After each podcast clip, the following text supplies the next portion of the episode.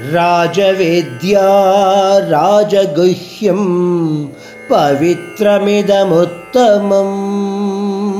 प्रत्यक्षावगमं धर्म्यं सुसुखं कर्तुमव्ययम्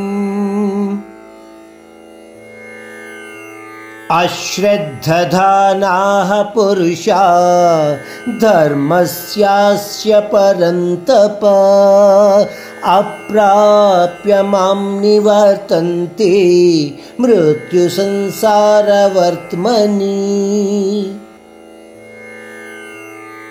हम लोग इससे पहले वाले अध्यायों द्वारा यह तो जान गए हैं कि परमात्मा का तत्व ज्ञान अत्यंत श्रेष्ठ है।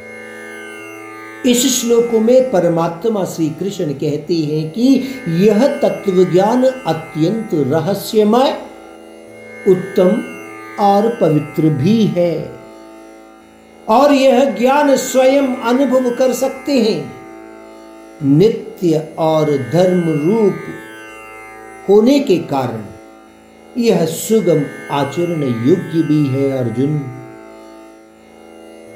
अर्जुन केवल मानव जो श्रद्धा, भक्ति और अभ्यास सहित मुझे पूजता है, वही मेरे तत्व को अनुभव करने योग्य होता है। इसे पहले वाले श्लोक में क्या बताया? कि यह ज्ञान तत्व स्वयं अनुभव कर सकते हैं।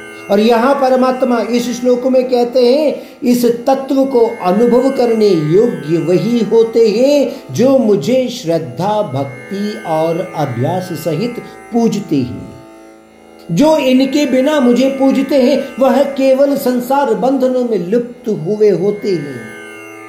ऐसे लिप्त होकर कामनाओं सहित जीवन को बिताते हैं।